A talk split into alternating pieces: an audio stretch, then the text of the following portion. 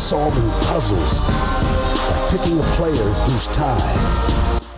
Доброго времени суток, дорогие друзья, с вами Спортхаб, и, как мы обещали, начинаем потихонечку разгоняться в преддверии драфта НБА. Мы знаем, что все вы ждете и давно ждали наших преддрафтовых подкастов. В этом году мы немножко позже их начинаем запускать. Но вот, собственно, первый подкаст из серии, серии, которую мы назвали «Будущее наступает». Именно так будет называться серия преддрафтовых подкастов в этом году. Формат мы, конечно же, немножко поменяем. Это уже будет не пять случайных проспектов, как а, год назад. Это будут скорее более индивидуализированные истории про каждого из игроков. Разумеется, разумеется, мы будем говорить о драфте а, в разрезе общей картины, мы будем делать какие-то уровни драфта, какие-то моки, опять же, как это у нас было в прошлом году. Но из-за не самой большой глубины драфта мы посчитали, что, в принципе, можно и нужно представлять героев будущего отдельными подкастами, не слишком длинными. Поэтому, собственно, формат будет очень простой. В ближайшие три месяца, в ближайшие, наверное, два месяца скорее, вы услышите 15-17, может быть, отдельных таких небольших подкастов про тех людей, которые будут выбраны в драфт лотереи, которые уйдут высоко. Это будут персонализированные истории про каждого из игроков. В первый выпуск сегодня веду я, Александр Парашута, веду сам сам и буду представлять э, одного из будущих звезд НБА, одного из игроков, которые котируются высоко в лотерее, а именно канадского свингмена университета Дюк Арджия Беррета. Прежде чем начать представление RJ, скажем, что, как всегда, компания GGBet является партнером нашего подкаста. Компания, которая заняла лидирующие, лидирующие позиции на киберспортивном рынке относительно букмекерских ставок, и сейчас активно заходят, простите, в реальный спорт. Э, лучшие коэффициенты, большое количество матчей, в том числе и, конечно же, матчи NCAA. Мартовское безумие совсем скоро, поэтому все, на все это можно поставить на GGBet. Регистрируйтесь с промокодом SportHub и получите 100% к первому депозиту до 50 долларов. Here comes Nasty! RJ Barrett! Переходим, собственно, к Арджею Беррету. Канадский свингмен университета Дьюк. Парень 18-летний, родился 14 июня 2000 года в канадском городе Торонто. 201 сантиметр или 6,7, 92 килограмма. Игрок университета Дьюк. Второй в топ-100 ESPN на данную минуту на 14 марта 2019 года, был первым школьником своего драфт-класса по версии, а, опять же, ESPN, 96 баллов выбил.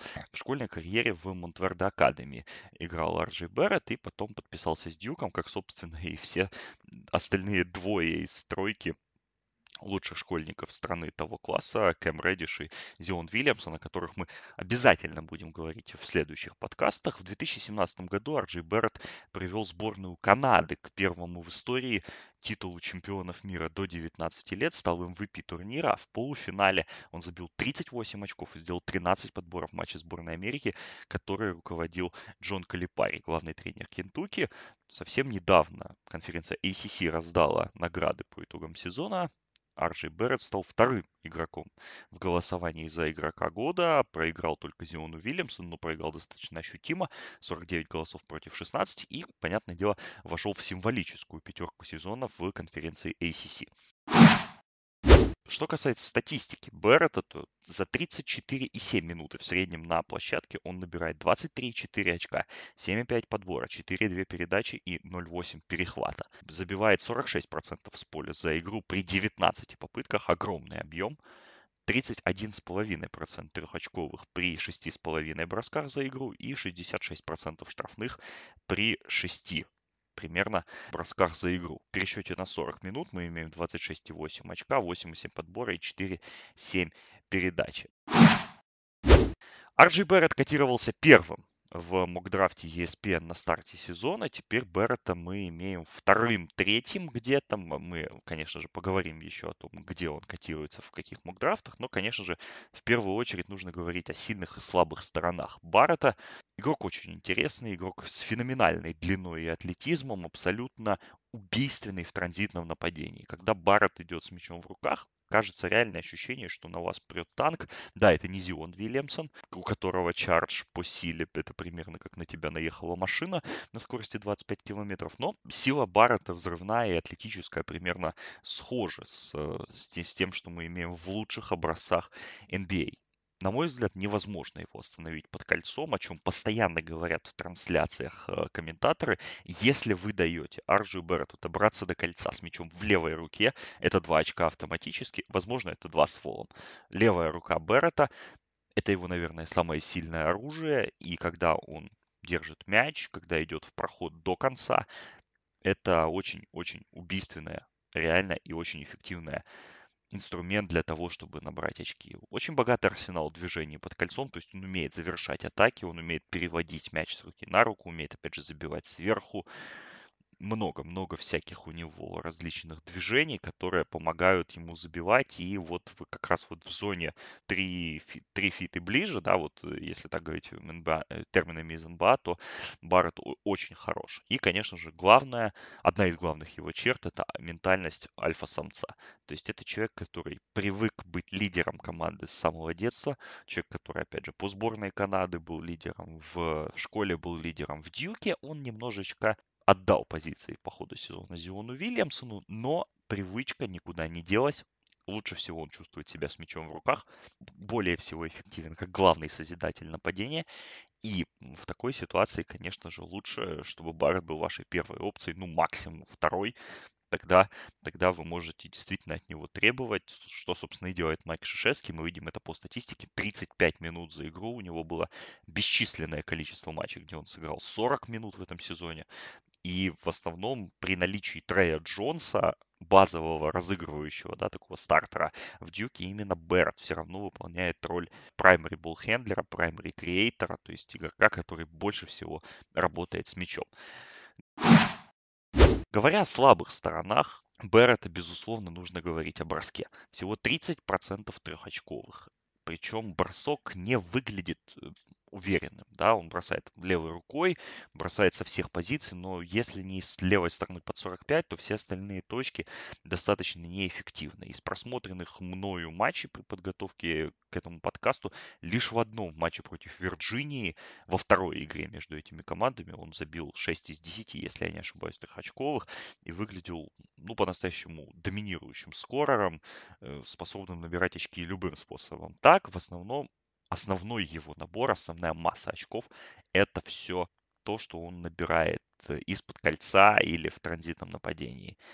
Уверенного броска со средней дистанции у него нет, уверенного броска с дальней дистанции у него нет. Стационарный бросок все-таки получше, чем бросок сведения, бросок после заслонов и так далее, но все равно это все не выходит за какие-то привычные проценты и эффективность, ту, которая требуется от а, игрока подобного калибра. Барретт, как мне кажется, не до конца контролирует свое тело.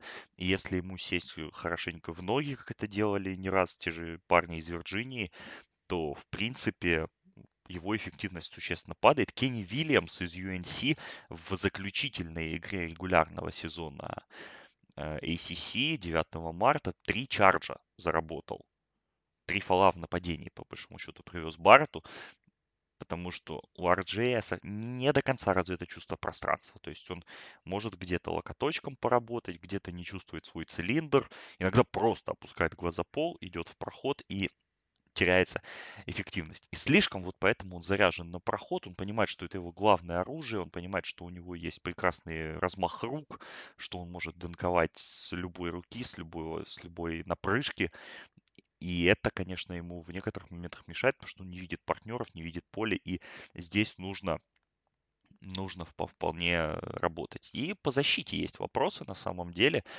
Подготавливаясь к этому подкасту, мы я прочитал много, многочасовой, многочастичный э, материал на атлетике, который был посвящен опросу тренеров NCAA а по различным самым вопросам. И вот один из, собственно, вопросов был про Арджия Берта, и один из тренеров NCAA элитных тренеров заметил, что человек абсолютно не хочет защищаться. Он всегда хочет перехватить, он прыгает на мячи, он рискует, он играет, и это не имеет ничего общего с дисциплиной. Поэтому здесь э, именно из-за этого, возможно, где-то Берретт имеет более низкий потолок, чем тот же Кем Реддиш или Зион Вильямсон или другие исполнители его позиций. Поэтому по защите есть вопросы. Тот же Люк Мэй, э, форвард Северной Каролины, забил через Берретта очень много очков в очном матче э, между этими командами, в том матче, где, как мы помним, Зион Вильямсон повредил себе колено и из-за чего пропускал, пропустил некоторую часть сезона. Вот в той игре пришлось Беррету держать Мэя. Мэй, как более большой игрок, просто налил через него сверху, и Беррет ничего не мог сделать с этим а, моментом. Поэтому слабые стороны мы выделяем в первую очередь бросок и средний уровень защиты при феноменальном, по большому счету, атлетизме. Вот это вот такой красный флажочек возле Беррета области, где нужно прибавить. Понятно, что бросок, но ему нужно привыкнуть к тому, что середина площадки закрыта. То есть ты идешь в левую сторону или в правую сторону, ему нужно учиться играть на стороне. Потому что в NBA а никто не будет давать свободный проход под кольцо, если это только не быстрый отрыв. В матчах с Вирджинией, кстати, в которой играет тот самый знаменитый Packline Defense, то есть как раз э, отнимает у тебя этот самый проход под кольцо, Беррет выглядел неплохо, но это были те игры, где он попадал с периметра. Как только он не попадает с периметра, то возникают проблемы. И в том же опросе один из тренеров выделил то, что его ментальность альфа-самца может как раз сыграть негативный фактор в карьере в NBA, а, потому что мы понимаем, что в NBA а много таких игроков. И молодому игроку, если ты не Леброн Джеймс, если ты, не знаю, не Бен Симмонс, очень сложно сразу с первого дня установить свои правила и делать все так, как хочется ему, а не команде, тренеру или партнерам. Поэтому очень интересно посмотреть, в какой же команде в итоге окажется Беррет и как он будет выбивать себе более внушительную роль в построении, как он будет мириться с тем, что он не будет играть на мяче слишком много. Мы видели это в Дьюке в этом сезоне, потому что вот последние две недели Дьюк отыграл без Зайна Вильямсона и Беррет, и Реддиш почувствовали абсолютно другую уверенность, абсолютно другой уровень ответственности на них упал, и они с ним, в принципе, справились, но с Зионом Дюк играл совсем по-другому. И сам Беррет выглядел совсем по-другому. И была такая очень интересная особенность, что в матче с UNC в последней игре как-то очень физически быстро закончился. Беррет то ли устал, то ли вот эти фолы его где-то выбили из ритма, он сыграл чуть меньше по времени, не было энергии, и вот даже в моих заметках по поводу этого матча написано, что первый пик в этой игре должен играть лучше. Поэтому Беррет наверное, поэтому и не первый пик сейчас. Но будем смотреть, будем наблюдать за тем, как он будет развиваться. Конечно же, все хотят в контексте драфта услышать сравнения и мок-драфты. Куда же без них? Сравнение по физическому профайлу в первую очередь это Демар Дерозан. Это сравнение ESPN. И действительно, если мы посмотрим на Дерозана двух-трехлетней давности, игрока без дальнего броска, но с летальным проходом, с умением создать, то как раз сравнение очень качественное. И, в принципе, Берретт как раз вписывается в эту парадигму Демара Дрозана и Джимми Батлер. Тоже Джимми Батлер, игрок, который как мы помним, тоже входил в НБА элитным защитником, но без особого броска. Беррету еще бы в защите, конечно, научиться играть, хотя бы на уровне 80% от Батлера, но физический профайл у него есть. А, мой любимый сайт NBA Draft.net сравнил Беррета с Майклом Редом, знаменитым шутером середины нулевых, но Майкл Ред был элитным шутером, а Арджи Беррет, бросающий 30% трехочковых, конечно, сравнение, ну, мягко говоря, наркоманское. Рубрика «О нем говорят». Опять же, мы пользуемся атлетиком, мы пользуемся цитатами. Оттуда я вот цитата одного из тренеров, что вы не ошибетесь, если возьмете его под вторым номером. Этот парень работяга. Он настоящий работяга. Он хочет быть лучшим. Обычно об игроках Дьюка говорят, что чем дольше они остаются в колледже, тем более избитое и израненное у них тело, тем больше физической борьбы они перенесли. Беррет сыграет всего один сезон, и он будет в НБА достаточно свежим. Сложно спорить с этой фразой. Опять же, откуда идет, откуда идут корни этого воркетика Арджия Беррета, о котором все так говорят. Отец игрока, Роуэн Берретт, игрок, э, быв, бывший игрок, играл за университет Сент-Джон, не был задрафтован, и потом, после этого, в конце 90-х, начале нулевых, у него было 11 лет карьеры за рубежом. Он выступал в Аргентине, в Венесуэле, на Кипре, в Израиле, во Франции.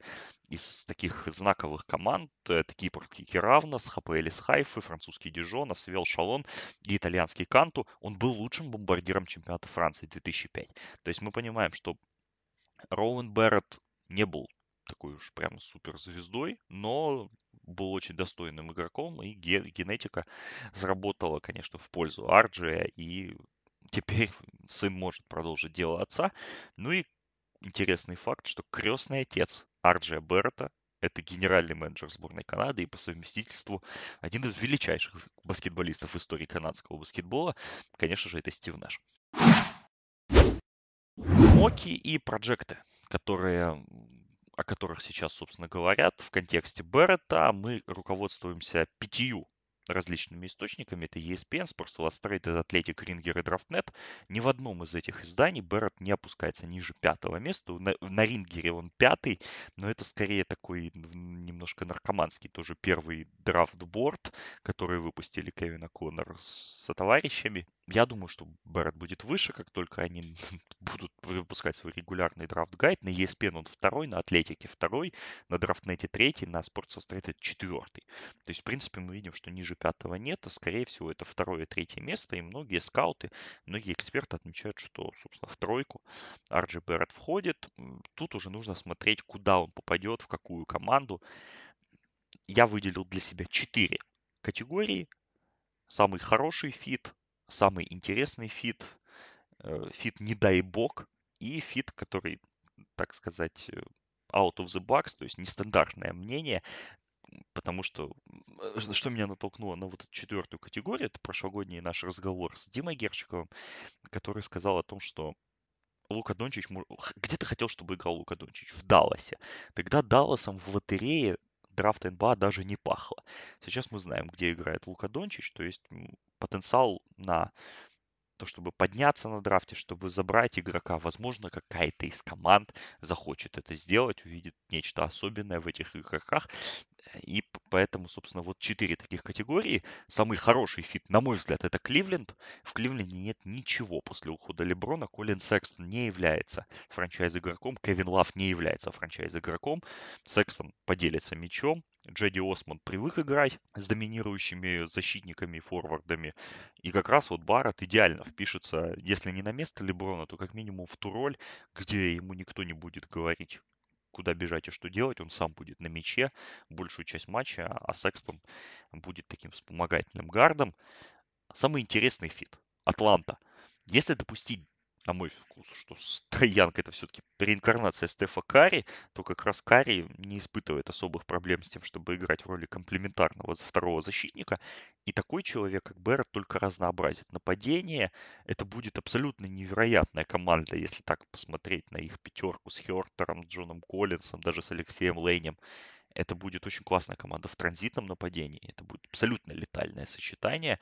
Ну и, в принципе, как раз бросковые навыки Хертера и Янга, они сбалансируют то, что у Баррета нет пока что броска. Плюс Барретт даже в легких пятерках может четвертым номером спокойно играть в такой конструкции и все равно быть хендлером. Это будет очень крутая команда, если это сложится. А fit под названием «Не дай бог» — это Феникс потому что еще один Джош Джексон, по большому счету, по состоянию на сегодня, то есть в Фениксе хватает свингменов без броска, там непонятная ситуация с разыгрывающим, а Девин Букер всего один. Он не перекроет всех тех недостатков, которые есть у Санс в плане техническом, поэтому нет, не хочется Беррета видеть в Фениксе. И Out of the Box Fit — это Торонто, Арджи Беррет канадец, он родился в этом городе. Кто знает, как будет выглядеть Торонто после ухода Кавая Ленарда. Опять же, если этот уход состоится, почему бы им не подняться на драфте, почему бы им не отдать свое будущее за канадского франчайза и, наконец-то, построить команду вокруг канадского игрока, а не вокруг э, всяких разных американцев. Поэтому мне кажется, что вот такие четыре команды идеальны. Опять же, повторюсь, Кливленд самый оптимальный fit, самый интересный такой fit мечты это Атланта, Феникс нет, Торонто может быть интересно. Подводя итоги, скажем, что Арджи Берретт, канадец, 18-летний, проецирующийся топ-3 пик, будет ли он играть на обеих концах площадки как суперзвезда? Или будет играть только на одном конце площадки? Как он будет играть в команде, где он не будет первой опцией? Что будет, если у Беррета не, разорвет, не разовьется бросок должным образом? Вот эти моменты будут определять развитие Беррета и его карьеру. Потенциал у него сумасшедший, атлетический профайл просто сумасшедший. Левая рука абсолютно на уровне элитных атлетов и если запустить его на свободной площадке, то это человек, который убьет вас в, любой, в любом формате, в любой формации. Поэтому на этом драфте, для меня, например, это очевидно игрок первой тройки, первой четверки. Возможно, это первый после Зиона, возможно, он даже лучше Зиона, если а, брать в расчет а, некоторые моменты с атлетическими способностями Зиона. Но мы это, об этом поговорим отдельно в следующих выпусках. На мой вкус, пройти мимо такой физики, мимо такого атлетизма очень сложно. Да, пугает бросок, но бросок, как мы видим, по примеру того же Кавая Леонарда, это дело наживное. Куда важнее понять, как встроить его в команду, как обратить его защитный потенциал на пользу делу, как вообще вот это все впишется. Но есть work есть гены, есть понимание того, что для успеха команды нужно чем-то жертвовать. Поэтому RG Barrett – один из редких игроков этого драфта, который имеет легитимный потенциал суперзвезды. И за счет этого может быть более чем интересен и рядовому зрителю, и более продвинутым любителям НБА. И именно поэтому наша серия преддрафтовых подкастов 2019 под названием «Будущее наступает» стартовала именно с него, с Арджия Берта. Это был Александр Прошут, это была серия «Будущее наступает». Следите за нашими подкастами, подписывайтесь обязательно на Twitter, Спортхаб Медиа, на на блог наш на сайте sports.ru и поддерживайте наш проект на Патреоне patreon.com slash sporthub. Большинство драфтовых подкастов подобного толка будут выходить именно там. Я напоминаю, что нашим спонсором является букмекерская компания GGBet. Регистрируйтесь с промокодом SportHub и получите 100% к первому депозиту до 50 долларов. Еще раз, это был Александр Прошута, SportHub. Серия «Будущее наступает». Следите за обновлениями. Всего доброго. Пока.